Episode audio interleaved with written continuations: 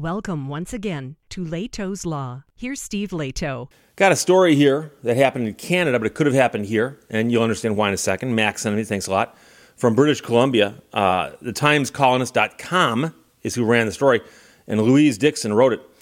Car dealership appeals $5.5 million award to woman critically injured when she was struck by a vehicle. The dealership is being sued, but it makes sense. The woman suffered a catastrophic brain injury back in 2018, and the same crash killed her sister. Now, they were not in the vehicle in question. That's part of it. Car dealership is appealing the decision by the BC Supreme Court that awarded $5.5 million to a woman critically injured when a new Jeep struck her on a road in 2018 near the dealership. So the man who was driving the Jeep lost consciousness, crossed the center line, and struck the two women who are sisters. They're out walking their dogs after having dinner with their mother. So the man who was driving the vehicle was convicted of impaired driving and dangerous driving causing death and bodily harm, and he got 3.5 years in prison. So he got 3.5 years in prison for how he was driving that vehicle, but the dealership is the one that got hit with the bulk of this award in this case. So what happened was the woman who survived filed the lawsuit in February of 2022 against the driver, the dealership, and a woman who had signed an agreement to buy the Jeep because this Jeep was involved in a sales transaction, and it was unclear at the moment of the accident as to who exactly owned it. And this is something that right now every dealership across Canada and presumably in North America ought to be taking a look at, because you could get stuck with something like this if you're not careful with when you let vehicles leave your lot before the transactions are completed. The BC Court of Appeal began hearing the case in Victoria recently, and the issue in the civil case was which of the defendants was liable. The court found that the driver was negligent and that the car dealership was the owner of the vehicle, therefore vicariously liable and responsible for paying the $5.5 million in damages.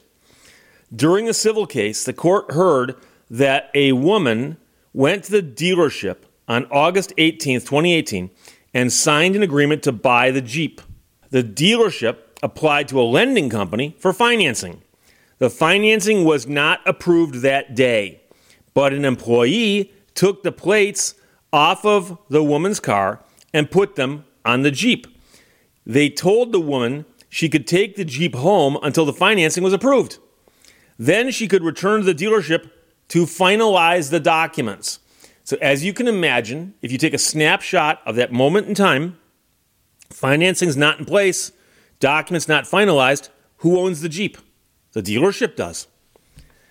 So the dealership continued to communicate with the lending company for the next 9 days. At the end of the 9th day, the man who was the driver of the vehicle was at the home of the buyer's partner's mother when he was handed the keys and asked to run an errand. So somebody goes, hey, can you run to the store for us? Here are the keys. Go run an errand for us. Here are the keys to that Jeep. So the judge found that the woman did not own the Jeep because she never got the financing and those papers were never finalized. So the court found that the woman was a weak, vulnerable party in the purchase negotiations and therefore at a disadvantage in the contracting practice. And the judge said he found the transaction was unconscionable and thus not binding on her. And here's one of those interesting things. I've encountered so many people who told me that they went to a dealership and they were jerked around. They spent like a day there. When they left, some of the papers were done, some of them weren't done. And the person goes, I want out. No, you can't get out. You're bound to this agreement now. Well, then why don't I have all my paperwork? You know, and so a lot of dealerships will tell you that once you've started the process to buy the car, you're kind of like in. You cannot get out. You got one foot in the quicksand. You ain't getting out of there, okay? St. Gilligan's Island. The quicksand is serious here. Car dealership argued that they're not liable because they didn't own the car. And they said that the contract with the buyer was completed. Well, if the contract was only completed upon payment or financing being in place, then it wasn't her car. I mean, that's pretty straightforward. So the lawyer representing the victims maintains that the car dealership was the owner of the vehicle because there was no completed contract. And so the woman was in the intensive care unit at Victoria General Hospital for a month and spent almost a year in the hospital in total. Paralyzed on one side, she now lives in a long-term care facility. At the time of the crash, she was 48 years old and worked as a bookkeeper. So she suffered very, very serious injuries, being hit by a driver who passed out in a vehicle and plowed into her and her sister out walking their dogs. And her sister's gone, but she survived, but with grievous injuries. And so this is one of those cases that would make anybody stop and pause if you sell cars for a living.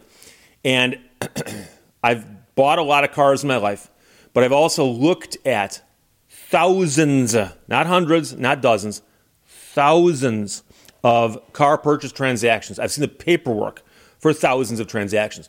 Every single Lemon Law claim that I examine, people bring into my office all the documents. Purchase agreement, repair orders, financing agreement, all those documents are necessary. I look at all of them. I've seen so many of them, I've got half of them memorized, okay? And the weird part is how often it happens where strange things happen with the paperwork. And usually it's because the financing isn't in place. So you go into a dealership, it's 5 o'clock on a Friday, and they go, we can get you into this car. You sign a bunch of papers, and they go, oh, we haven't got the financing yet. Well, I thought you said I was approved. I thought you were approved. A guy at the bank said you were probably approved.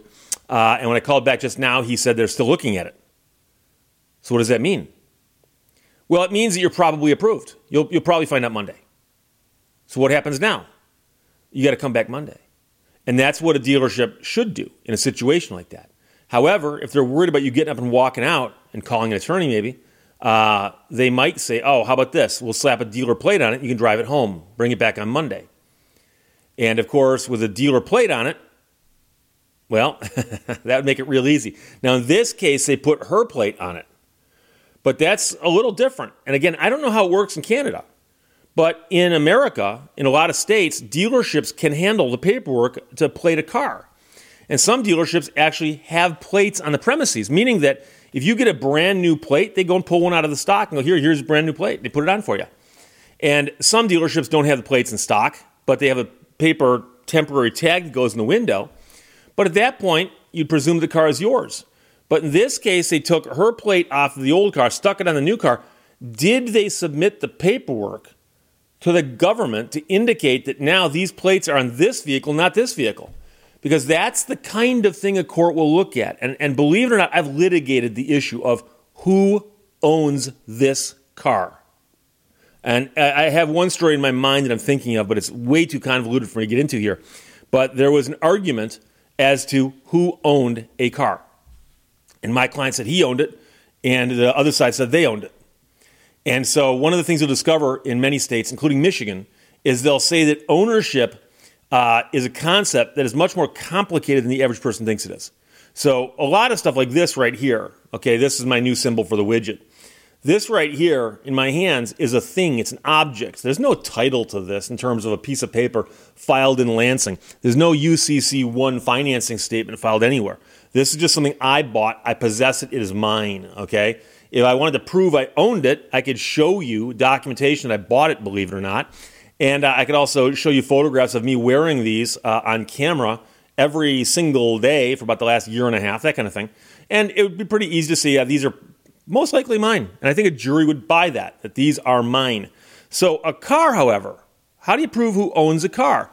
Well, the best evidence usually is a certificate of title, because that means that somebody who purported to own it previously signed off on a document saying, I am now transferring title to this person. And then a new title gets issued in this person's name. And so you go, oh, okay, I've got this piece of paper that says I own it. But that's not the be-all and end all of it. Among other things, if you lost that piece of paper, you still own it. But you go, yeah, but Steve, there's a record in Lansing, you get a copy of it. Oh, that's true, you can. But what if, for instance, that the seller signs a piece of paper over to me, they hand it to me and they go, here, you file this. And on the way home, the paper gets lost. And by the way, the seller disappears. Who owns the car? And I've seen people try to make the argument, well, no, you don't own it then because you never titled it. I paid for it. I took possession of it. And the seller took all steps necessary to transfer title to me. I own it. I might have a hard time proving it, but I do own it. And so they'll often refer to ownership as a bundle of rights, meaning that it might be more than one thing that shows that you own the vehicle. And it might be more than one thing that you can do with the thing to prove that you own it, okay? And so in this case, what really hurts them is the fact that they are negotiating the purchase. They say the final part is going to be this financing, final part. So the financing doesn't come together the way it should, and they say, okay, you can just take the car until this financing happens. And when you come back, you can finalize the documents. And so you have to ask yourself at that moment in time who owned the car. And if you say, Steve, I'm going to go devil's advocate on you here and say that she owns the car. Okay, she does not have to come back and finish documents then, does she? Well, of course she's got to come back and finish documents, otherwise the dealership won't get paid. Well, if there's no promise in place for her to pay, could she own that vehicle? And of course she doesn't. She doesn't. And so all that happened here was a dealership took a risk, a chance on a really, really long shot. What are the odds that something crazy is going to happen in the 9 days she's got the car? What are the odds she's going to toss the keys to somebody who's going to pass up behind the wheel, kill one person, maim another, and go to prison for it? What are the odds of that happening? Well, it happened, okay? So it's a crazy case, but the outcome makes complete sense. And despite the fact that it happened in BC, it could have happened anywhere in Canada and pretty much anywhere in America. Because I hear about stories like this all the time where dealerships do things like this. And they say, well, dealership, we're working on the financing.